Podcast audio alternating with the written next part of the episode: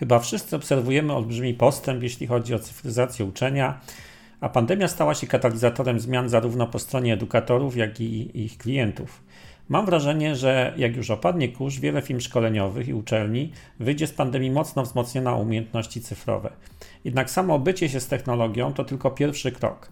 Warto skupić się na dobrym projektowaniu tak, by powstające produkty szkoleniowe wykorzystywały potencjał narzędzi informatycznych i były zaprojektowane pod kątem dostarczania konkretnych wartości.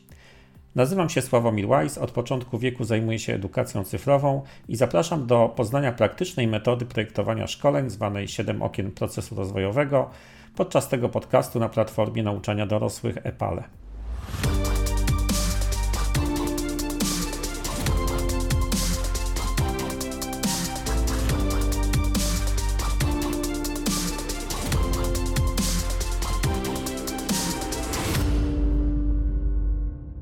W edukacji cyfrowej i w ogóle w szeroko pojętym blended learning często zadajemy sobie pytanie, dlaczego niektóre produkty edukacyjne są udane, a niektóre nie. Dlaczego jest tak, że niektóre z tych produktów przynoszą wartość, są postrzegane jako dobre, wartościowe, a niektóre są po prostu zmorą dla osób uczących się albo są najzwyklej w świecie słabymi produktami. Wiele się mówi o tym, jak opracować coś, jak użyć narzędzi, natomiast warto sobie najpierw zadać pytanie, co chcemy w ogóle zrobić. Jeżeli spojrzymy na szkolenie jako coś, co ma przynieść konkretną wartość, to najczęściej tą wartością jest zmiana, czyli spowodowanie, żeby ludzie, uczestnicy kursu albo uczestnicy szkolenia, coś robili inaczej, zmienili swoją praktykę zawodową, jakoś inaczej się zachowywali w tej sytuacji po to, żeby osiągnąć różne inne efekty. Jeśli przyjmiemy, że naszym zadaniem jest dostarczenie właśnie takiej wartości, to warto pomyśleć o uczeniu jako o tworzeniu sytuacji edukacyjnych, czyli tworzeniu takich sytuacji dla osób, które są odbiorcami szkolenia, żeby one właśnie się czegoś nauczyły, żeby zmieniły swój sposób działania, żeby przyjęły inną postawę, nabyły nowej wiedzy, nowych umiejętności. Warto też spoglądać na sytuacje edukacyjne, które tworzą nasze szkolenie z perspektywy osoby uczącej się, czyli spojrzeć na to, w jaki sposób osoba ucząca się odbiera to, co jej proponujemy. No dobrze, ale jeżeli przyjmiemy taką perspektywę i będziemy chcieli zbudować z sytuacji edukacyjnej jakiś proces, taki proces, który jest kompletny, który zawiera wszystko, co jest potrzebne, żeby nam się udało, to pytanie jest, jak się takim projektowaniem zająć i czy można to zrobić w sposób możliwie uporządkowany i taki, w którym się odnajdziemy. Jest wiele podejść do projektowania produktów, również edukacyjnych, typu design thinking. Natomiast to, co ja bym chciał zaproponować, to jest takie podejście, które się nazywa 7 okien procesu rozwojowego, inaczej nazwane LBC Canvas, Learning Battle Cards Canvas. I to jest metoda, w której nacisk kładzie się na dobieranie sytuacji edukacyjnych w taki sposób, żeby najważniejsze elementy procesu edukacyjnego zostały dobrze zaadresowane. To jest metoda, którą będziemy omawiać w najbliższym czasie. Za chwileczkę pokażę poszczególne jej okna. Natomiast o tyle jest to dla Was wygodne, że w ramach tego podcastu również udostępnimy LBC Canvas, czyli taką kanwę, na której można sobie taki proces układać samodzielnie w ramach pracy projektowej. Zacznijmy od samego pojęcia sytuacji edukacyjnej. Jak wspomniałem, to jest coś, co dajemy, co robimy, co udostępniamy po to, żeby osoba ucząca się czegoś się nauczyła. Często dzieli się sytuacje edukacyjne na tak zwane synchroniczne, czyli takie, w których wszyscy uczestnicy muszą naraz coś robić. To są wykłady, to są seminaria, to są warsztaty, to są webinary. Na asynchroniczne, czyli takie, w których nie muszą osoby, które biorą udział w tym procesie, być naraz dostępne. To mogą być fora dyskusyjne, to mogą być społeczności praktyków, to mogą być zadania robione na współdzielonych dokumentach oraz na formy, które nazywamy do samodzielnej nauki self-paced, czyli takie, w których osoba ucząca się pracuje sama, zupełnie niezależnie od wszystkich innych uczestników szkolenia i od pracy trenera. To na przykład są filmy, to są na przykład wystąpienia, to są materiały do czytania, to są ćwiczenia do wykonania, to mogą być zadania wdrożeniowe. O ile w edukacji takiej typowej, stacjonarnej, wydaje się, że większość tych rzeczy dzieje się z udziałem trenera. Jest jeden trener, który coś dostarcza, który o coś prosi, który organizuje. Tak w przypadku edukacji cyfrowej wcale tak być nie musi. Ludzie mogą otrzymać dostęp do pewnych materiałów, treści i ta rola trenera niekoniecznie musi być oczywista. Ludzie też mogą korzystać z różnych treści, które są stworzone przez wiele różnych osób, stąd też mogą nie dostrzegać konkretnie roli tego trenera. W edukacji cyfrowej często na sytuacje edukacyjne mówimy Digital Learning Experience, żeby podkreślić, że to jest rzeczywiście doświadczenie, które się pojawia przed uczestnikiem, którego on doświadcza i z którego się w jakikolwiek sposób uczy. To jest też fajne, dlatego że to też podkreśla, że osoba ucząca się jest w centrum naszej uwagi. Skoro już wiemy, że zajmiemy się układaniem sytuacji edukacyjnych, czy też Digital Learning Experiences w postaci jednego procesu za pomocą LBC Canvas, to spróbujmy po kolei omówić poszczególne obszary tego podejścia. Pierwszym obszarem metody 7 okien jest analiza. Jest to obszar, w którym będziemy proponowali sytuacje edukacyjne czy metody, które pozwolą nam lepiej zrozumieć sytuację, lepiej zrozumieć potrzeby uczestników, lepiej zrozumieć cele, jakie się stawia przed szkoleniem i w ogóle lepiej zrozumieć to, co jest potrzebne. Brak analizy oznacza to, że będziemy coś robili, ale być może to będzie potrzebne, być może nie będzie potrzebne, być może będzie pasowało do kontekstu, a być może nie. Pamiętam historię usłyszaną na jednym ze szkoleń dotyczących projektowania procesów rozwojowych, którą usłyszeliśmy od szefa działu szkoleń. Jak wiecie, w wielu firmach tak zwani doradcy klienta czy sprzedawcy są szkoleni z zakresu produktowego, czyli poznają nowe produkty, a w przypadku telekomunikacji tych produktów jest mnóstwo. Dział szkoleń postanowił zrobić tym razem coś ekstra, tam był całkiem niezły budżet, więc postanowili zrobić to w formie takiego filmu detektywistycznego, w którym uczestnik szkolenia wciela się w rolę detektywa, który poznaje różne aspekty nowych produktów. Film był zrobiony bardzo dobrze, bo to był dosyć dobry budżet, z całkiem niezłą jakością techniczną. I co się stało? Otóż szef działu sprzedaży przyszedł do szefa działu szkoleń i powiedział coś takiego. Słuchaj, bardzo fajny film i w ogóle bardzo nam się podoba to, co robicie, natomiast nasi sprzedawcy o 8:30 siadają do pracy i o 9:00 zaczynają dzwonić po klientach.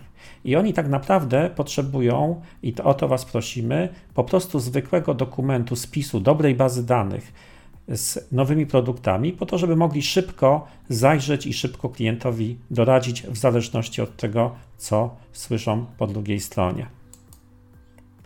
I to jest świetny przykład braku analizy przy projektowaniu procesu rozwojowego.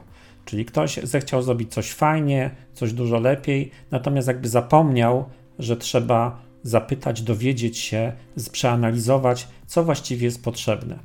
I tutaj problem nie polegał na tym, że odbiorcy tego szkolenia nie chcieliby sobie oglądać filmów detektywistycznych. Jednak do tego celu i do tego kontekstu, w którym to szkolenie było wartościowe, kluczowe było to, żeby wiedza dotycząca nowych produktów została dostarczona w możliwie prosty sposób i w możliwie użyteczny dla osoby, która z tego korzysta. Przecież ona nie chce się tych produktów uczyć na pamięć. Ona po prostu chce zawsze dobrze odpowiedzieć klientowi i to jest właściwie cel jej działania.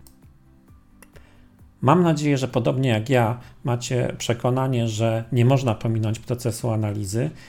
W związku z tym, jakie pytania warto sobie zadać na tym etapie? Pierwszym pytaniem to jest pytanie, jakich metod użyć, żeby zidentyfikować potrzeby rozwojowe grupy docelowej. Jaki poziom kompetencji posiada rozwijany podmiot, organizacja, zespół, osoba, poszczególni pracownicy? jaki jest ich obecny poziom kompetencji, jaki jest pożądany poziom kompetencji, co ma się zmienić, do jakiego momentu mamy dojść. Są to też pytania, czym charakteryzuje się ta grupa docelowa, jaka jest jej demografia, homogeniczność, stan rozproszenia, bo to wpływa na metody, poziomy zatrudnienia. Jak pewnie zauważyliście, uczenie na przykład w różnych generacjach uczestników jest realizowane zwykle na różne sposoby, bardziej pasujące do ich potrzeb. Warto też sobie zadać pytanie, czym charakteryzuje się środowisko rozwojowe, w jakim te osoby funkcjonują, skąd one czerpią na ogół wiedzę, skąd dostają informacje, do czego są przyzwyczajeni, czego nie lubią. Takim przykładem jest to, co kiedyś usłyszałem od klienta, żeby zaprojektować platformę e-learning, która nie przypomina platformy e-learning, ponieważ wdrażaliśmy już 3 platformy e-learning i ludzie mają po prostu tego dosyć. Są również takie potrzeby. Istotą pracy z LBC Canvas czy z metodą 7 okien jest dobieranie metod, które właśnie pozwolą nam odpowiedzieć na te pytania. Warto tutaj sięgać do bardzo szerokich horyzontów metod, różnorodnych metod, zarówno metod, które mogą być stosowane wobec uczestników szkolenia, jak i na przykład ich szefów. Ja zwykle korzystam z takiego narzędzia, jakim jest Learning Battle Cards, które pokazuje wiele metod, a można też skorzystać z tego z zasobu metod, jakie się zna, czy jakie się używa. Mam w ręku te karty i postaram się kilka takich metod przytoczyć specjalnie do tego etapu analizy.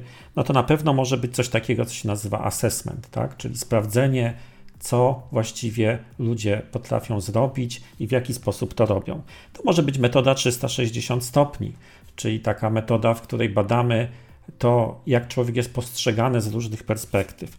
To może być na przykład wideokonferencja, to może być spotkanie, to może być konferencja, która jest zrealizowana wspólnie na przykład z osobami, które są odpowiedzialne za pracę pracowników, którzy mają być przeszkoleni. To może być focus grupa, czyli wybranie części ludzi, zebranie ich w jakimś miejscu i opracowanie na podstawie dyskusji z nimi, kształtu tego szkolenia, najlepszych rozwiązań, które mogą być zastosowane. To może być na przykład checklista, czyli spojrzenie, jakie efekty musimy uzyskać, żeby uznano, że to szkolenie się udało. Może to być wywiad, czyli możemy pomyśleć o tym, że trzeba by było kogoś przepytać pod kątem tego, co jest potrzebne, jakie są dotychczasowe zachowania zespołu albo uczestników, co im pomaga, co im przeszkadza w dobrym wykonywaniu pracy. Takim typowym dla edukacji cyfrowej narzędziem jest niewątpliwie big data, czyli sięgnięcie po twarde dane, które są często dostępne w wielu organizacjach, na przykład w systemach CRM, czyli gdybyśmy mieli projektować szkolenie dla na przykład handlowców, pewnie poprosiłbym o to, żeby udostępniono mi dane z systemu CRM, który by mi pokazał na przykład, czy oni dobrze składają oferty, źle składają, czy dobrze się kontaktują, czy często z klientem, jak długo trwa moment, od kiedy się skomunikowali z klientem, a kiedy mu wysłali ofertę. Wiele tych informacji jest zapisanych w systemach, które ogólnie możemy nazwać big data, czyli systemami, które bardzo dużo notują, a trzeba dokonać pewnych wyborów i pewnych agregacji, żeby dobrze wywnioskować z tych danych, jaka jest rzeczywistość. Drugim obszarem metody 7 okien jest tak zwana świadomość. To obszar, w którym planujemy działania czy sytuacje edukacyjne, które spowodują, że ludzie, którzy mają się uczyć, będą wiedzieli, czego się będą uczyć, będą rozumieli, na co się decydują i przede wszystkim zrobić wszystko, żeby się na to zdecydowali, bo jak wiadomo, trudno jest nauczyć kogoś, kto nie chce się nauczyć. Będziemy się starali przede wszystkim tutaj odpowiedzieć na pytania, jakie działania podjąć, żeby zaangażować ludzi do tego, żeby zaczęli się uczyć, na ile osoby, które biorą udział w procesie rozwojowym, są świadome ich indywidualnej potrzeby, na ile widzą powiązanie tej potrzeby z własnymi korzyściami, ze swoją pracą, ze swoją tak zwaną agendą, czyli tym, co chcą realizować. Pytanie też, jakie mechanizmy motywacyjne mogą być najefektywniejsze w tym konkretnym procesie szkoleniowym. Jaka jest świadomość w otoczeniu tych pracowników, ponieważ często ludzie idą na szkolenie i wracają do jakiegoś środowiska w pracy, które też musi być świadome, co się wydarzyło. Na jednej z konferencji słyszałem bardzo fajną historię, która pokazuje, jak ważny jest obszar świadomości. To była opowieść koncernu paliwowego, który kształcił pracowników, którzy pracują na stacjach benzynowych. No i starał się to zrobić w możliwie atrakcyjny sposób, czyli za pomocą różnego rodzaju grywalizacji, różnego rodzaju atrakcyjnych form. Niemniej jednak to zupełnie nie wychodziło. I zespół, który się zajmował szkoleniami tych pracowników, doszedł do wniosku, że trzeba głębiej zajrzeć, w co właściwie się dzieje w tej firmie. Otóż okazuje się, że pracownicy stacji benzynowych w dużej mierze chcą przejść do tak zwanego HQ, czyli do biura, czyli pracować w zupełnie innych warunkach, już nie na placu, tylko pracować w korporacji, w biurowcu. I żeby to zrobić, ci pracownicy muszą przepracować tam 2 lata przynajmniej na stacji i wtedy mogą się ubiegać o stanowisko w rekrutacji wewnętrznej, żeby się dostać gdzieś wyżej. Uznano, że można by im zaproponować taką formę szkolenia, która byłaby zupełnie dobrowolna i która by pozwalała im wcześniej się starać właśnie o awans. Dobrowolność tej formy nie jest przypadkowa, dlatego że jeżeli ktoś dobrowolnie realizuje szkolenie, które jest dość długie, zawiera wiele zadań, które trzeba wykonać, no to już pokazuje, że jest wytrwały, że jest zaangażowany. W związku z tym wydaje się, że jest już niezłym kandydatem na to, żeby go rozważać do awansu. I to jest właśnie moment, w którym ktoś zadał sobie trud, żeby zrozumieć, jakie są oczekiwania, potrzeby osób uczących się i spróbował je zaadresować, czyli wpisał się w agendę tych pracowników, którzy tak naprawdę chcieli awansować do biurowca. No dobrze, no ale w jaki sposób pracować nad tym obszarem, jakich sytuacji edukacyjnych, jakich metod używać, żeby tutaj podziałać. Taką klasyczną metodą stosowaną zwykle jest certyfikacja. Czyli takie podejście, w tym mówi się, zdefiniujmy certyfikaty, ludzie chcą mieć certyfikaty, chcą je otrzymywać. Certyfikaty są taką wartością, którą właściwie dostaje człowiek dla siebie i będzie mógł dzięki temu mieć nadzieję na lepszą pracę, na lepszą przyszłość. Inną metodą jest autodiagnoza, czyli dostarczmy ludziom jakiegoś narzędzia, które pozwoli im zbadać się w jakiś sposób. Ludzie uwielbiają się dowiadywać czegoś o sobie, przeglądać się w różnego rodzaju lustrach, dowiedzieć się, że są bardziej zieloni albo bardziej czerwoni według jakiejś jednej klasyfikacji, albo mają taki, a nie inny talent według Gallupa. Różnego rodzaju autodiagnozy powodują, że przybliżamy osobę uczącą się do obszaru szkoleniowego, który mamy na myśli i pozwalamy jej spojrzeć na siebie przez pryzmat właśnie tego obszaru, który chcemy rozwijać. Innymi metodami są różnego rodzaju metody uświadamiające, czyli na przykład storytelling, opowiadanie różnego rodzaju historii, pokazywanie różnych rzeczy, demonstracje, pokazy, filmiki różnego rodzaju nawiązujące do czegoś i powodujące, że ludzie spoglądają, dostrzegają wartość w tym, w czym może dotychczas nie widzieli wartości. Kluczowe na tym etapie jest również komunikowanie szkolenia, czyli nadawanie mu tytułu, robienia odpowiedniego streszczenia, które spowoduje, że osoby, które będą chciały się zdecydować na to szkolenie, a o to nam chodzi, będą wiedziały, na co się decydują i jakie wartości mogą dzięki temu uzyskać dla siebie.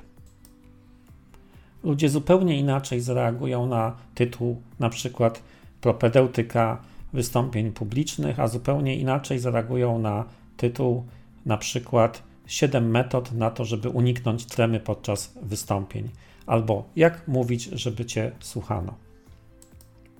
Podsumowując więc, róbmy wszystko, dobierajmy metody, które spowodują, że ludzie będą wiedzieli, na co się decydują, będą chcieli na to się zdecydować. Troszeczkę musimy sprzedać naszą koncepcję szkolenia po to, żeby spowodować, że ludzie dorośli, którzy chcą wiedzieć, w czym biorą udział i na co się decydują, mogli to zrobić skutecznie.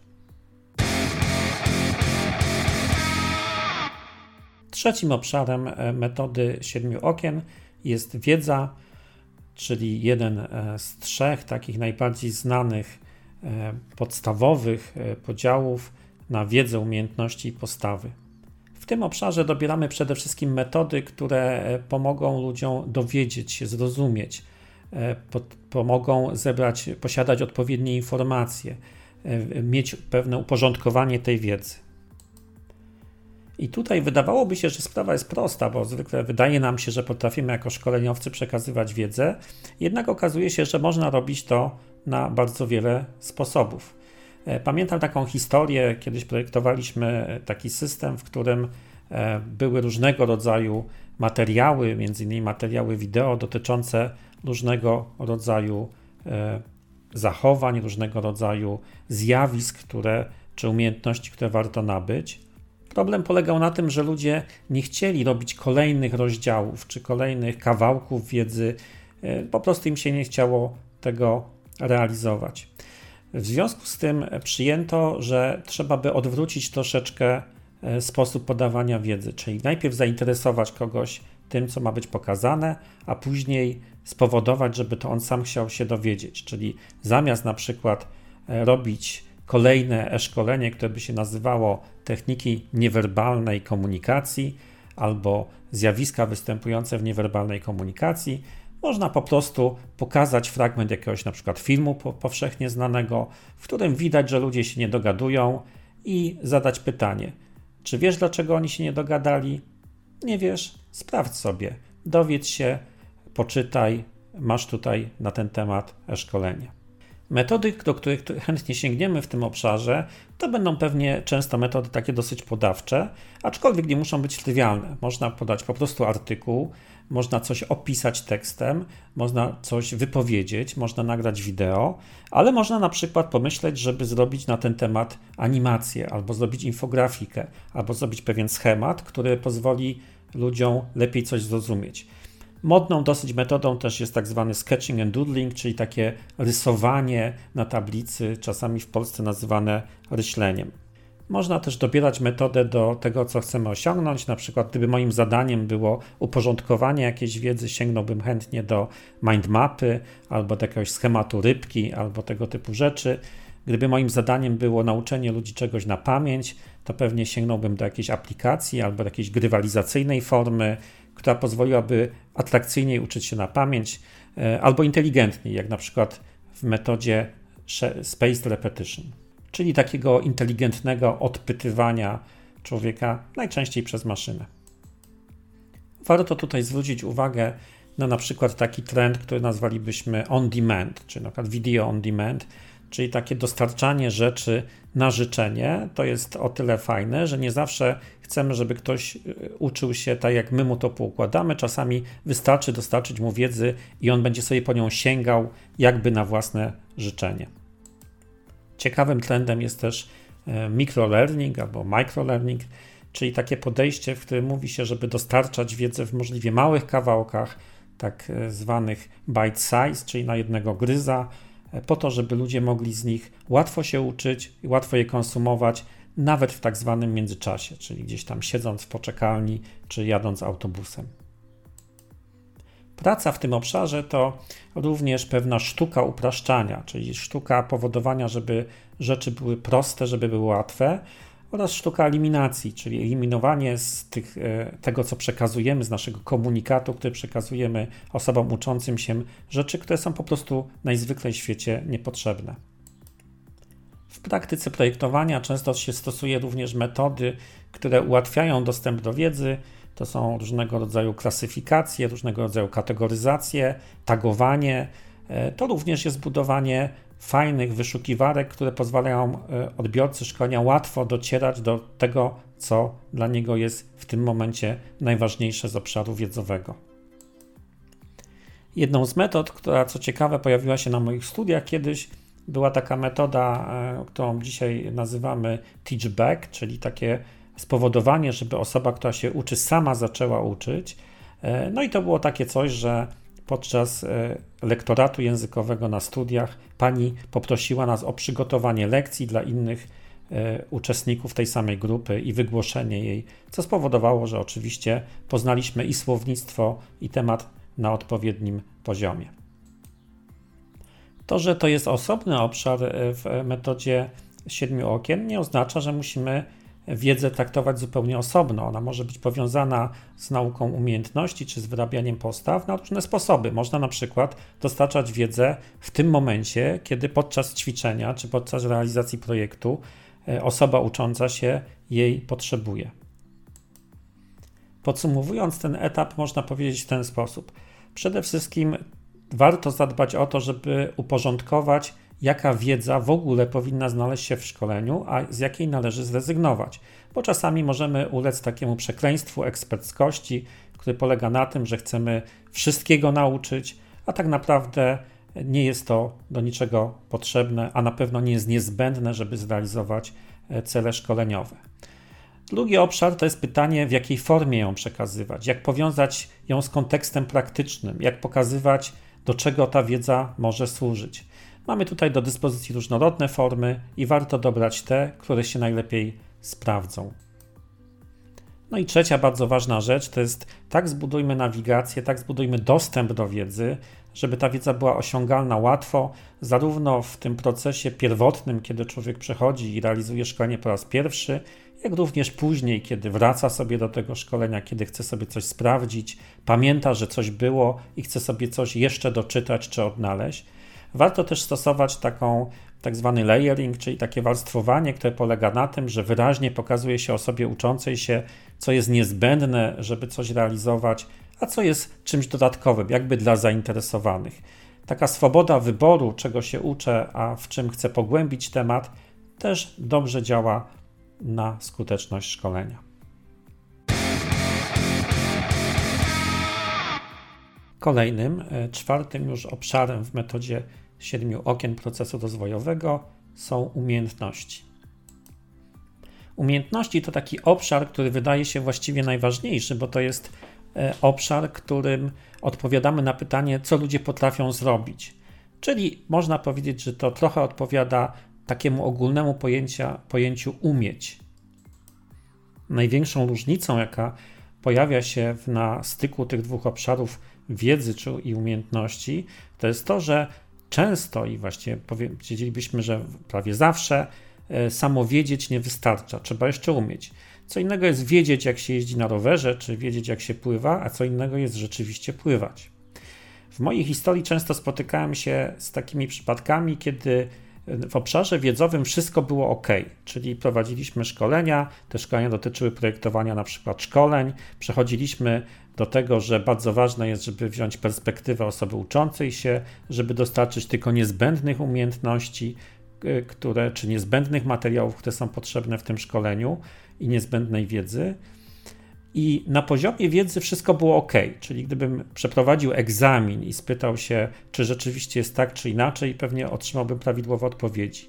Jednak w momencie, kiedy dochodziło do tego, żeby osoby, które były na tym szkoleniu, projektowały własne rzeczy, okazywały się, że bardzo trudno jest im się wyzbyć pewnych nawyków i bardzo trudno na przykład eliminować niepotrzebne elementy ze swojego szkolenia.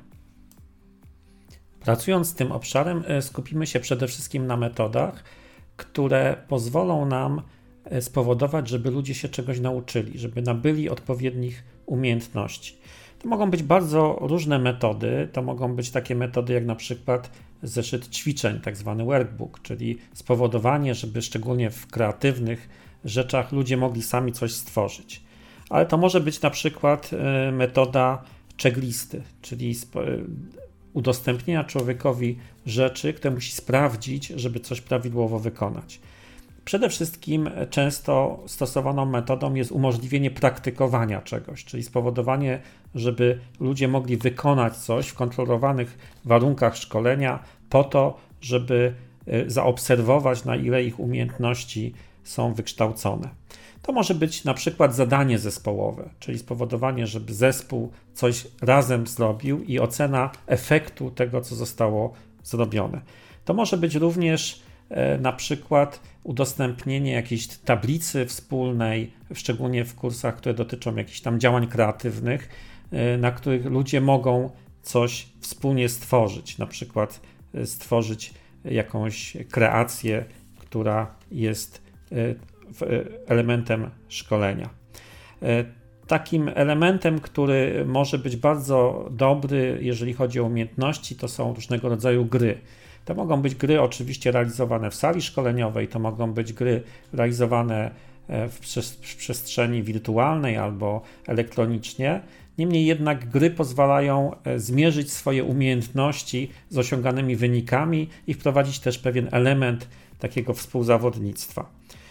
To jest na przykład kwestia wirtualnych światów, czyli umożliwienia ludziom zadziałania w takiej elektronicznie wygenerowanej rzeczywistości, w której coś się dzieje. Tak mogę sobie wyobrazić to choćby w szkoleniach dotyczących na przykład BHP. Obszar umiejętności jest szczególnie ważny, ponieważ dostarcza również takiej dużej satysfakcji dla osoby uczącej się, która przekonuje się, że coś rzeczywiście umie. Czyli budowane jest takie połączenie pomiędzy tym, czego uczymy, a praktyką, na przykład praktyką zawodową czy praktyką życiową, jak na przykład w przypadku kursów komunikacji niewerbalnej. Obszar umiejętności jest również ważny z tego powodu, że pewnie zauważamy, że w różnych pokoleniach różnie podchodzi się właśnie do tego tandemu wiedza i umiejętności. Starsi ludzie często wolą najpierw się nauczyć, wiedzieć i wtedy coś mogą próbować, coś robić. Natomiast młodsi ludzie często wolą najpierw popróbować, odpalić, uruchomić, włączyć coś, a potem ewentualnie douczyć się, jeżeli sobie z czymś nie radzą. Można powiedzieć, że w dzisiejszym świecie, w którym bardzo dużo wiedzy jest dostępnej właściwie w każdym komputerze, w każdym telefonie, kluczową rolę odgrywają umiejętności, no ponieważ po wiedzę zawsze zdążę sobie sięgnąć, a umiejętności jednak trzeba mieć. Stąd też często okazuje się, że nie wszyscy chcemy wszystko wiedzieć, ale chcemy się czegoś nauczyć. Przykładem mogą być instruktaże. Ja na przykład jak chcę zrobić nową potrawę, to zamiast dowiadywać się teorii na temat komponowania smaków, po prostu biorę i uruchamiam sobie filmik, na którym ktoś pokazuje mi, jak zrobić naleśniki albo jak zrobić jakąś fajną sałatkę. Przy obszarze umiejętności warto też wspomnieć o czymś, co jest takim trochę świętym gralem, powiedziałbym, metodyki uczenia, czyli indywidualizacja czy też adaptacja szkolenia do potrzeb uczestnika, dlatego że to jest ten moment, kiedy osoba ucząca się może się przekonać, jak jej wychodzi. Może też zidentyfikować, gdzie popełnia błędy. Są różne metody z tym związane. To może być taka metoda typu assessment, czyli taka jakby ocena, jak wyszło, jaki jest efekt tego, co zrobiliśmy, ale to może być na przykład taka metoda jak feedback, czyli udzielanie informacji zwrotnej na bieżąco w momencie, kiedy to się dzieje. Ta możliwość skonfrontowania tego, co potrafię zrobić z tym, z rezultatami, które uzyskuję dzięki temu, co robię, jest bardzo dobrym narzędziem do budowania świadomości tego, czego jeszcze brakuje mi, żeby stać się lepszym. Podsumowując ten etap, powiedziałbym, że przede wszystkim pozwólmy ludziom praktykować. Zadbajmy o to, żeby mogli coś wypróbować, żeby to się stało w takich warunkach kontrolowanych, obserwowanych, w których mogą zobaczyć, jakie są efekty ich działań. To jest też takie trochę podejście na zasadzie budowania już postawy, powiedzielibyśmy, yes you can, czyli tak, potrafisz to zrobić, możesz się tego podejmować, dasz sobie radę, poradzisz sobie z takim wyzwaniem, jeżeli spotka cię w Twojej praktyce zawodowej czy w Twoim życiu. Pozwólmy więc ludziom praktykować. Wykorzystajmy też potęgę współpracy, czyli potęgę tego, że ludzie grupowo bardzo się nakręcają, mogą bardzo ciekawe rzeczy robić. Akurat technologie, które mamy w tej chwili dostępne, na przykład współdzielenie plików, współdzielenie jakichś tablic, które można wykorzystywać, mindmap, różnego rodzaju narzędzia współpracy online pozwalają realizować takie zadania grupowe równie łatwo w przestrzeni cyfrowej. Piątym obszarem w metodzie 7 okien jest obszar postawy. To obszar, w którym projektujemy działania czy sytuacje edukacyjne, które wyrabiają postawy, czyli powodują, że ludzie, którzy nabyli wiedzy i umiejętności, rzeczywiście realizowali to w swojej praktyce. Taką historią, która dobrze ilustruje ten obszar, wydaje mi się opowieść, którą zaczerpnąłem z książki braci Hit, która się nazywa Sticky Ideas, czyli przyczepne koncepcje. Jest to opowieść o tym, jak chciano w czasach AIDS, czyli choroby, która panowała wiele lat temu i wzbudzała wielki strach, spowodować, żeby młodzi adepci NBA, Ligi Koszykarskiej Amerykańskiej, potrafili się zachowywać bezpiecznie. Warto wyobrazić sobie tę sytuację, żeby zrozumieć, jakie wyzwanie stało przed ludźmi, którzy mieli ich czegokolwiek nauczyć. To byli młodzi chłopcy, którzy właśnie dowiedzieli się, że trafili do najlepszej ligi koszykarskiej świata, w związku z tym uznali, że złapali Pana Boga za nogi i nie byli zupełnie otwarci na to, żeby ktoś im tłumaczył, jak mają żyć. A szczególnie w obszarze kontaktów damsko-męskich, w którym pojawiły się nowe możliwości, no bo w końcu chłopcy odnieśli sukces. Wszelkie próby uczenia ich o tym, jaka to jest choroba, jakie ma konsekwencje, straszenia ich nie odnosiły skutku, ponieważ jak przychodziło co do czego, hormony są hormonami, chłopaki korzystały z życia. I wtedy zastosowano taką dosyć ciekawą metodę, która mocno wpływa na postawy. Otóż zaproszono tych chłopców na jakiś zjazd, który zwykle się odbywa na początku sezonu, żeby nowi adepci NBA mogli się dowiedzieć, jak funkcjonować w ogóle w lidze. I na tym zjeździe rozpoczął się proces od takiej imprezy, na której mogli się poznać, mogli się zintegrować, mogli się zabawić. Na tej imprezie pojawiło się szereg dziewczyn, które były bardzo miłe, bardzo chętne do kontaktów, natomiast oczywiście nie finalizowały tego kontaktu seksualnego. Na drugi dzień rano po imprezie wszyscy pojawili się na sali. Już na sali były owe dziewczyny, które jeszcze flirtowały z chłopakami w poprzedniego wieczoru i po kolei zaczęły o sobie mówić mniej więcej w ten sposób, że jestem Jane, jestem nosicielką choroby AIDS od 1 roku i ta choroba nie czyni mi krzywdy, ale nieostrożny seks z partnerem może spowodować, że człowiekowi się zmieni zupełnie życie. To skonfrontowanie konkretnych osób, czyli konkretnych dziewczyn, które jeszcze wczoraj rozmawiały z tymi chłopakami, bezpośrednio właśnie z nimi, spowodowało, że zdali sobie oni sprawę z tego, że naprawdę niewiele brakowało od tego, żeby ich życie uległo totalnej zmianie, żeby ich marzenia o karierze koszykarskiej, o ciekawym życiu, w ogóle o długim życiu, bo to były takie czasy, się spełniły i niewiele brakowało od tego, żeby to wszystko legło w gruzach. Obszar pracy nad postawą niewątpliwie nie jest łatwy. Często ociera się o psychologię, o tego typu historie, o emocje przede wszystkim, ponieważ one w dużej mierze powodują, że coś robimy, a co nie. W związku z tym metody, które można tutaj stosować, mogą się bezpośrednio do tych emocji odwoływać. Na pewno taką metodą jest opowiadanie historii. Historie często wywołują emocje, to mogą być historie opowiedziane, mogą być pokazane za pomocą filmu, mogą być przekazane w dowolny inny sposób. Niemniej jednak to właśnie dobra opowieść może zupełnie zmienić sposób, w jaki ludzie postrzegają rzeczywistość, a dzięki temu w sposób, w jaki się zachowują i jaką postawę przyjmują wobec tej rzeczywistości. W tej samej książce, o której wspomniałem, podawany jest przykład Ruki. To jest taki przykład, w którym chciano zrobić kampanię społeczną dotyczącą datków na budowę bodajże studni gdzieś tam w Sudanie. I pierwszy sposób, który przyjęto, był taki mocno nieemocjonalny, powiedzielibyśmy, czyli taki typowo racjonalny. Pokazanie danych, pokazanie ile procent ludzi, ile procent dzieci nie ma dostępu do wody, na jakim poziomie ten dostęp jest, jakie są braki, ile kilometrów trzeba przejść, żeby tę wodę przynieść do swojego miejsca zamieszkania.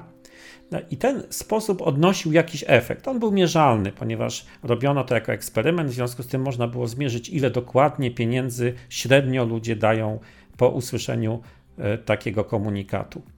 Drugi komunikat, jaki zbudowano, był komunikat typowo emocjonalny, oparty o historię. Była to historia Ruki, dziewczynki, która ma swoje marzenia, bardzo konkretne, chciałaby kimś zostać. Niemniej jednak nie może się rozwijać, bo tak naprawdę musi codziennie przynosić wodę, ma niedostatek tej wody i nie może realizować swoich marzeń. Jak się domyślacie, kwoty, które padały w momencie, gdy opowiedziano tę historię, były znacznie wyższe niż kwoty, które otrzymywano w wyniku podawania racjonalnego komunikatu. Inną metodą, też bardzo emocjonalną, jest roleplaying, zamiana ról, czyli to jest spowodowanie, żeby ludzie znaleźli się w jakiejś roli. To są często jakieś scenki odgrywane, to jest czasami metoda dramy, czyli takie metody, w których powodujemy, że ludzie przeżywają pewne emocje. Taką metodą może być też coaching, czyli skupienie się na osobie, na jej celach i coachowanie jej w jakimś kierunku. Taką metodą wpływającą na postawę poszukiwawczą, czyli wtedy, kiedy chcemy wyrobić w ludziach postawę radzenia sobie, doszukiwania informacji, otwartości na nowe rzeczy, poszukiwania nowych rzeczy, może być na przykład webquest, czyli taka zabawa, która polega na tym, że zespoły wyszukują informacji na określony temat. Taką dużym elementem, jeśli chodzi o postawy, często jest wprowadzenie tak zwanego autorytetu, czyli spowodowanie, żeby uczestnicy szkolenia czy procesu rozwojowego komuś zaufali. To może być na przykład w postaci shadowingu, czyli spowodowania, żeby ktoś obserwował pracę i innej osoby, współuczestniczył w tej pracy, przeżywał to, co tamta osoba.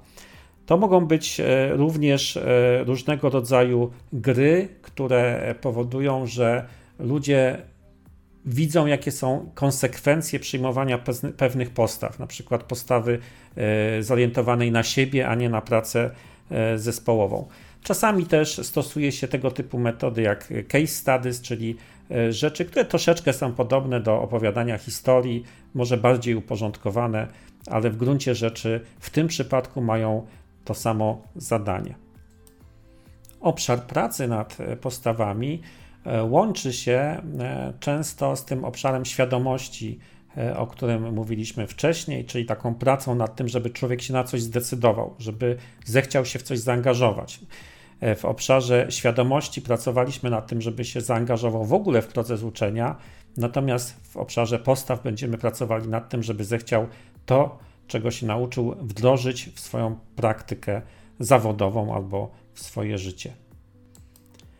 Warto tu też pamiętać o różnych takich aspektach psychologicznych, to znaczy, że być może trzeba pewne rzeczy odpowiednio przedstawić, odpowiednio pokazać, odpowiednio narysować w pewien sposób. No, można powiedzieć, że trzeba czasami zadbać o to, żeby na przykład zmierzyć się z przekonaniami, które tkwią w osobach uczących się, albo na przykład w ogóle z ich systemem wartości. Moim zdaniem na przykład zrobienie szkolenia dotyczących technik manipulacyjnych wobec osób, które mają silne poczucie wartości, takiej uczciwości, jest po prostu nierealne, dlatego że być może te osoby nauczą się tych technik, ale po prostu ich nie będą stosować, bo to jest wbrew ich osobowości. Podsumowując pracę nad tym obszarem, powiedziałbym, że przede wszystkim może nie jest to łatwe, ale warto bardzo dużo uwagi przywiązać, bo tak naprawdę w dużej mierze on decyduje o tym, czy to, czego ludzie się uczą, będzie w ogóle wdrożone, czy to się wydarzy, czy ta wartość, jaką dostarczamy, dostarczając szkolenie, czyli zmiana, w ogóle ma szansę się wydarzyć. Warto też pamiętać o tym, że ludzie często naśladują autorytety, w związku z tym warto pokazywać pewne rzeczy w taki sposób, żeby ludzie chcieli to realizować w taki, a nie inny sposób. na przykład realizacja, ja jak uczę ludzi jak uczyć, to gdybym nie robił tego sam prawidłowo, to jestem wtedy niewiarygodny i wtedy to, że ja mówię o czymś albo pokazuję coś, przestaje mieć znaczenie, dlatego że ludzie uważają, że to jest po prostu teoria albo że to jest po prostu jakiś kawałek szkolenia, który się w ogóle nie przekłada na rzeczywistość. Właśnie swoim przykładem muszę pokazać, że ja też się stosuję do zasad, które proponuję innym. Kolejnym, szóstym już obszarem jest obszar wdrożenia. I w przypadku obszaru wdrożenia często dochodzi do nieporozumień, dlatego że czasami osoby, które się uczą tej metody, myślą, że chodzi o wdrożenie szkolenia. Nic bardziej mylnego. Tak naprawdę wchodzi tutaj o wdrożenie tych umiejętności, wiedzy i postaw, które wykształciliśmy podczas szkolenia w życie zawodowe. To jest moment, w którym podejmujemy działania, czy budujemy sytuacje edukacyjne, które powodują, że ludzie rzeczywiście dokonują zmiany w swoim działaniu, w sposobie, w praktyce zawodowej, czy w sposobie działania, który ich dotyczy. W skrócie można powiedzieć w ten sposób. Jeżeli dostarczymy umiejętności i wiedzy komuś, żeby coś realizował, to jeszcze jest szereg barier, które go czekają, zanim to zacznie robić. Mało tego, często procesy szkoleniowe się w pewnym momencie kończą i nie jest dobrze, kiedy kończą się, zanim ta osoba zacznie coś wdrażać. No bo kiedy ona zacznie coś wdrażać, to wtedy często trafia dopiero na wyzwania czy na bariery, o których jeszcze nie wiedziała podczas szkolenia. Czyli wszystko jest fajnie w teorii, wszystko jest fajnie przećwiczone, no ale jak przychodzi co do czego, musi też się udać. Takim przykładem ilustrującym kwestie wdrożenia to jest na przykład dla mnie konstrukcja szkoleń dotyczących RODO. Jak wchodziła ta regulacja, no to pytanie jest takie, czy my rzeczywiście chcieliśmy się nauczyć prawa, czy rzeczywiście chcieliśmy to opanować i skupić się na teorii, czy nabyć jakieś umiejętności, czy po prostu chcieliśmy, żeby ktoś nam pomógł we wdrożeniu. Ja często odnajdywałem w konstrukcjach tych szkoleń, takich, które mi się podobały, to, że nie tylko uczono, ale wspierano bardzo silnie moją organizację w tym, żeby wdrożyć to u siebie. Czyli dostawałem narzędzia, dostawałem wzorce, dostawałem wzory umów, dostawałem różnego rodzaju szablony, które mogłem wykorzystać w swojej praktyce. Takie przykładowe metody, które przychodzą mi do głowy przy tym obszarze, no to na przykład zadanie wdrożeniowe, czyli to jest poproszenie kogoś, żeby w rzeczywistej praktyce swojej coś zrealizował, to może być obserwowane albo nie. No, często na przykład w szkołach trenerów robi się w ten sposób. Co innego jest poprowadzenie szkolenia wobec kolegów, którzy są na szkoleniu, a co innego jest poprowadzenie wobec rzeczywistych uczestników, którzy nie wiedzą, że są na szkoleniu, które jest pewnym ćwiczeniem.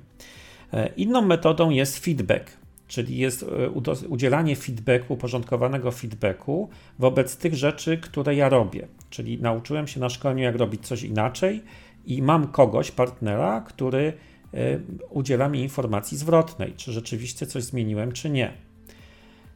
Taką metodą często stosowaną na szkoleniach jest tak zwany action plan, czyli takie uporządkowanie tego, co zrobię w najbliższym czasie. Problem polega na tym, że proces zmiany, jak się na niego patrzy z daleka i on jest duży, wielki, to często wydaje się, że jest albo nieosiągalny, albo jest jakiś trudny. Natomiast jak się widzi pierwszy krok, który należy wykonać, często wydaje się, że on jest całkiem prosty. Taką metodą też jest mentoring, czyli spowodowanie, żeby osoba, która już potem po szkoleniu, po procesie zacznie coś realizować, miała dostęp do tego, do kogoś, kto ją wesprze w tym i kto będzie takim mentorem, kto pomoże to zrobić. To mogą być też takie formy jak na przykład zasoby treści różnego rodzaju, czyli treści, które wspierają mnie we wdrożeniu. To mogą być jakieś artykuły, które mnie dalej rozwijają, które odpowiadają na nowe wyzwania, które trafiają w momencie, kiedy próbuję zastosować to, czego się nauczyłem w swojej praktyce zawodowej. Taką metodą, chyba dosyć wydaje się intuicyjną, jeśli pomyślimy sobie o aplikacjach mobilnych i o tym, jak używamy smartfonów, są na przykład przypomnienia, czyli są takie systemy, które w jakiś sposób, albo grywalizacyjny, albo mniej grywalizacyjny, bardziej inspirujący, starają mi się przypominać o czymś, wysyłają do mnie wiadomości, pozwalając mi na przykład codziennie się skupić na czymś. Taką metodą, którą często się też stosuje, to jest na przykład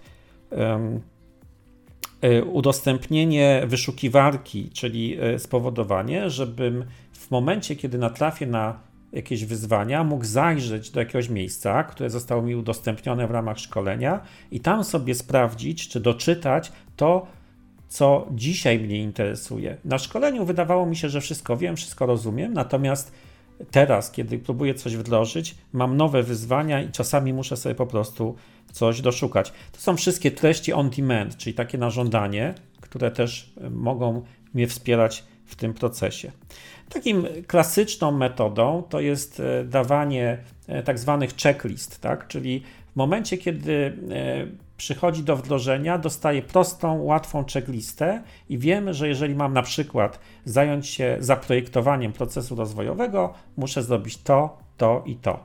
Takim sposobem jest na przykład to, co my tutaj stosujemy, czyli metoda 7 okien, czyli takie zebranie czynności, które należy wykonać, uporządkowanie ich w jakiejś postaci, która jest stosunkowo łatwa do narysowania i do zapamiętania i wydaje się dosyć łatwa, mam nadzieję, do realizacji na przykład w warunkach pracy jakiegoś zespołu, który zajmuje się projektowaniem szkoleń. Często też stosuje się takie mechanizmy jak na przykład job aid, czyli tak zwane takie wsparcie zawodowe, powiedzielibyśmy po polsku, czyli taką metodę, w której dostarczamy konkretnych narzędzi osobie, która ma coś wykonać. Wyobraźmy sobie, że jedną z rzeczy, którą się nauczyliśmy na szkoleniu, jest na przykład zrobienie jakiegoś, nie wiem, balance scorecard albo jakiegoś innego zestawienia, które jest nam potrzebne.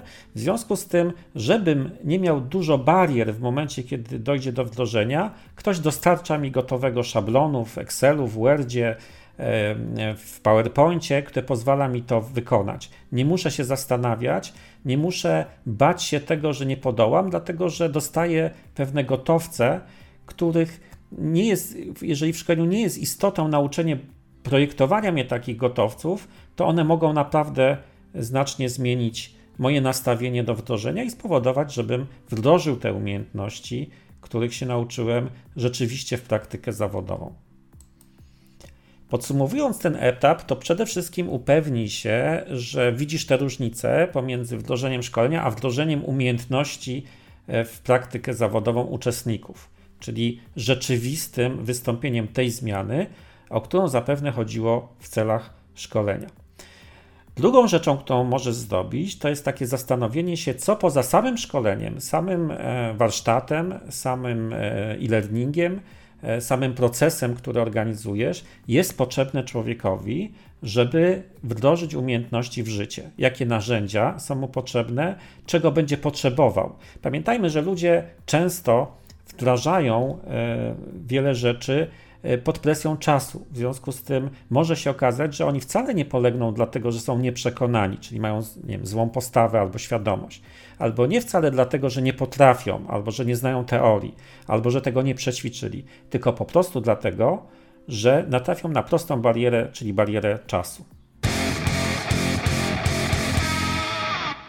7 obszarem metody 7 okien i ostatnim jest ewaluacja albo pomiar. To są takie dwie połączone rzeczy.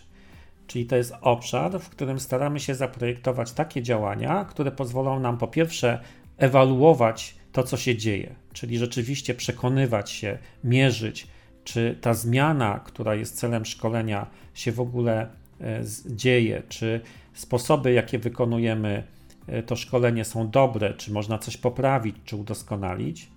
I kluczowym elementem tutaj są właściwie dwie rzeczy. Pierwszy to jest taka, że w przypadku szczególnie edukacji cyfrowej jest to potrzeba reagowania na to, co się dzieje. Może być tak, że ludzie gdzieś się gubią, że ludzie gdzieś znikają, że czegoś nie wiedzą i wtedy musimy mieć mechanizmy na to, żeby móc reagować odpowiednio szybko, zanim nam znikną ponieważ nie są na jednej sali z nami, w związku z tym często takie wydarzenia mogą się zdarzyć. Drugim kluczowym elementem jest to, że przecież możemy doskonalić ten produkt. W edukacji cyfrowej często produkt jest powielarny, jest gdzieś nagrany, ma pewne elementy, które można wykorzystywać wielokrotnie. W związku z tym szczególnie ważne jest to, żeby się przekonywać, czy one są zrobione dobrze i doskonalić swój produkt. Takim przykładem, który przychodzi mi do głowy, kiedy myślę o tym obszarze, czyli obszarze pomiaru i ewaluacji, to jest przypadek z jednego projektu, który realizowaliśmy, w którym jednym z zadań było to, żeby w firmie, która była tak zorganizowana dosyć kreatywnie, taki à la Google mniej więcej, żeby zrealizować obsługę inicjatyw, które są podejmowane przez poszczególne działy. Były to inicjatywy oddolne i działy miały przekazywać innym działom jakby swoje pomysły i to, czego oczekują od innych.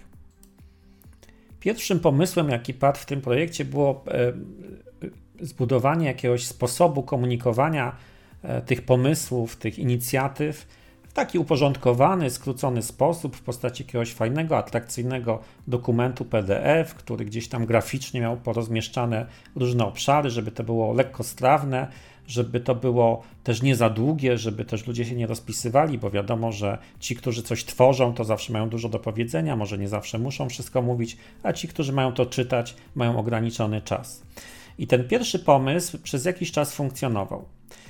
Niemniej jednak w międzyczasie ktoś, ponieważ to była firma, w której smartfony posiadał właściwie każdy pracownik, bo to była firma telekomunikacyjna, ktoś nagrał na wideo taką krótki komunikat do swoich kolegów dotyczący zmiany. Okazało się w etapie ewaluacji, czyli patrzenia po prostu na oglądalność na platformie tych różnych zasobów, że te PDF-y są właściwie prawie w ogóle nieczytane, natomiast ten filmik, który się pojawił, miał bardzo dużą oglądalność. Ludzie po prostu widzieli swojego kolegę, który otwarcie w taki sposób trochę luzacki mówił: słuchajcie koledzy, my tutaj w dziale wymyśliliśmy coś takiego, bo jest taki problem i gdybyście pamiętali o tym i o tym i o tym, to byście nam bardzo pomogli i w ogóle dziękujemy wam z góry, a w ogóle to was kochamy i tak dalej, i tak dalej. Okazało się, że ta forma takiej personalnej wiadomości jest znacznie skuteczniejsza niż przekazanie tego w sposób uporządkowany. Czy dało się to przewidzieć wcześniej? Być może tak.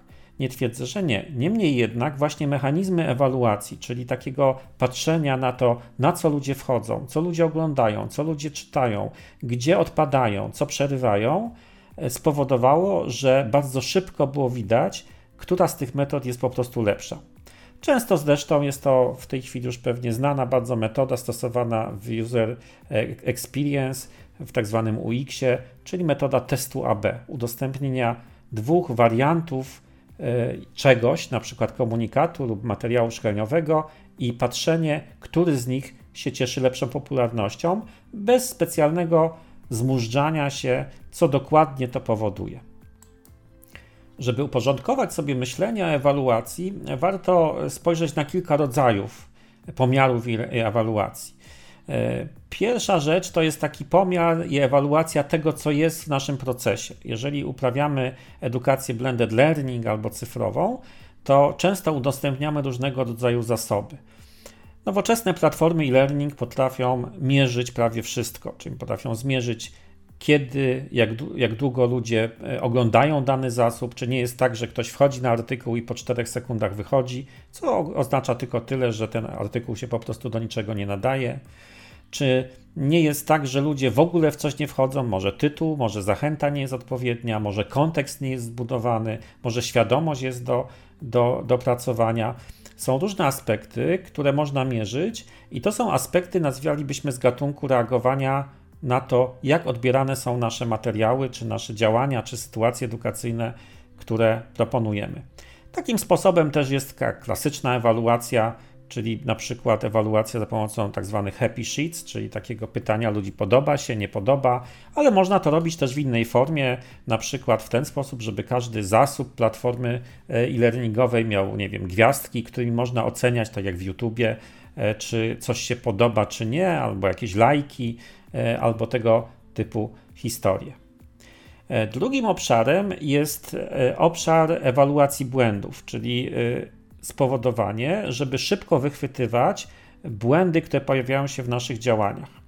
Otóż w odróżnieniu troszeczkę od edukacji stacjonarnej, w której te błędy jakoś tam przechodzą, tak? Coś się tam stało na szkoleniu, ale to, co było w sali, to jest między nami i tak dalej, to w edukacji cyfrowej często te błędy potrafią niepokojąco długo być w stanie opublikowania, czyli wisieć gdzieś tam i być dostępne dla innych osób. To mogą być błędy merytoryczne, to mogą być błędy ortograficzne i warto jest zbudować mechanizmy, które pozwalają ludziom zgłaszać takie błędy, bo ludzie też pewnie chętnie zgłoszą taki błąd i wtedy można go stosunkowo szybko poprawić. Innym obszarem ewaluacji jest ewaluacja, czy rzeczywiście ten proces, który zaproponowaliśmy, działa, to znaczy, czy rzeczywiście zachodzi zmiana. I tutaj będziemy przede wszystkim się pewnie skupiali na tym, żeby dokonywać pomiarów dotyczących samej zmiany. To jest troszkę podobne jak etap analizy, tylko powiedzielibyśmy, że to jest analiza ex post lub też po procesie. Czyli na przykład tak zwany big data, tak? Czyli możemy zajrzeć do systemu CRM i przekonać się, czy handlowcy, których nauczyliśmy, że powinni odpowiadać klientom w ciągu, nie wiem, jednego dnia, rzeczywiście to robią. Czy w systemie można znaleźć informacje, które świadczą o tym, że ludzie rzeczywiście zmienili praktykę swojego funkcjonowania. Warto też zdać sobie sprawę, że ta ewaluacja czasami może być widoczna dla nas, ale czasami może być widoczna również dla uczestników szkolenia, bo jeżeli rzeczywiście wierzymy w to, że ważniejszy jest learning niż teaching, to możemy powiedzieć, że ważne jest, żeby budować świadomość rozwojową w samych uczestnikach szkolenia. Czyli to mogą być wszelkie metody, które na przykład dotyczą tego, jak mogę sam zmierzyć, czy rzeczywiście dobrze mi idzie, czy wdrażam zmianę. To powoduje, że z kolei będę pewnie chętniej pracował, a może bardziej świadomie pracował nad swoim rozwojem. Czyli to mogą być takie metody jak na przykład feedback, czyli udzielanie informacji zwrotnej, jak różnego rodzaju assessmenty, czyli takie sprawdzanie, ocenianie, co się wydarzyło, jak to zostało wykonane i tego typu historie. Moją ulubioną metodą, jeśli chodzi o ewaluację rozumianą jako doskonalenie produktu, który mam, albo procesu, który zaproponowałem, jest taka metoda benchmarkingu. To znaczy, to jest metoda, która polega na tym, że rozbijam sobie proces na pojedyncze rzeczy, które chcę zmierzyć. To może być na przykład na ile zbudowałem świadomość, na ile umożliwiłem nauczenie się czegoś, na ile udało mi się zaangażować uczestników i staram się pracować w tych wymiarach i pracować w sposób następujący. Po pierwsze, starać się mierzyć, jak ja to robię, starać się to odnosić do tego, jak inni to robią i wcale niekoniecznie edukatorzy. Szczerze powiedziawszy, ja uważam, że w ogóle warto jest inspirować się pracą innych ludzi. Jeżeli na przykład myślimy o tym, czy dobrze badamy potrzeby, to może warto sięgnąć po metody, które stosują marketingowcy, bo oni akurat na potrzebach się znają. Jeżeli myślimy o tym, czy potrafimy angażować, albo czy metody angażowania, które my stosujemy, być może warto jest spojrzeć na to, co robią projektanci gier, bo trudno zaprzeczyć temu, że projektant gier potrafi dobrze zaangażować człowieka i to często na długie godziny. Podsumowując ten obszar, powiedziałbym, że warto przede wszystkim skoncentrować się na nim, głównie z tego powodu, żeby doskonalić własne produkty, żeby samemu być w procesie rozwoju, żebyśmy to, co tworzymy, kolejne produkty lub ten sam udoskonalony, były najzwyklej w świecie lepsze, skuteczniejsze, dowoziły wartości i na przykład realizowały rzeczywiste zmiany, o które chodzi w celach szkolenia. Nie bójmy się zderzenia z rzeczywistością, bo jak wiadomo, można zarządzać czymś, co potrafimy zmierzyć. Jak czegoś nie potrafimy zmierzyć, to bardzo trudno jest tym zarządzać. I to tyle właściwie, jeśli chodzi o metodę 7 okien, czyli metodę, która pozwala zbudować proces, który ma zaadresowane główne czynniki sukcesu.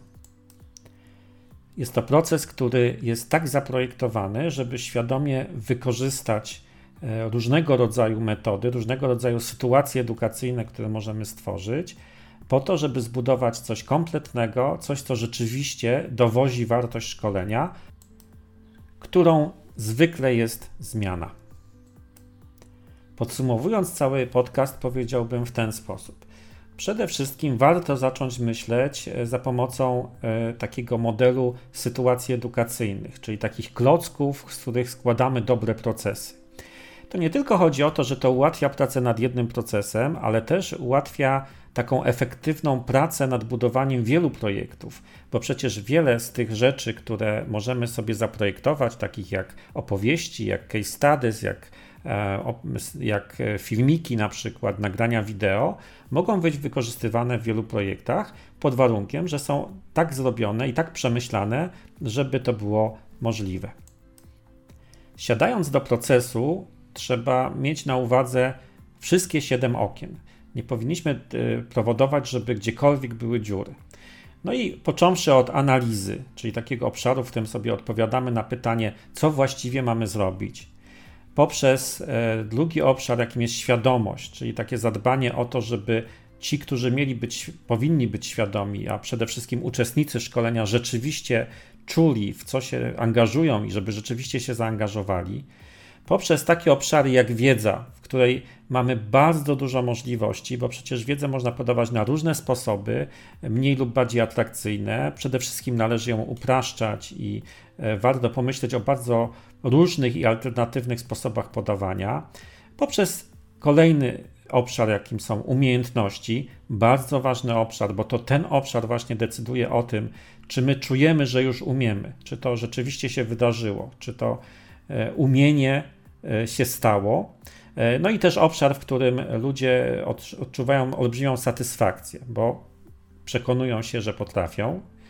Poprzez kolejny obszar, czyli obszar postaw, bardzo ważny, bo to ten obszar wpływa na to, czy ludzie rzeczywiście będą realizowali coś, co trzeba realizować, tak jak to jest zaprojektowane w szkoleniu.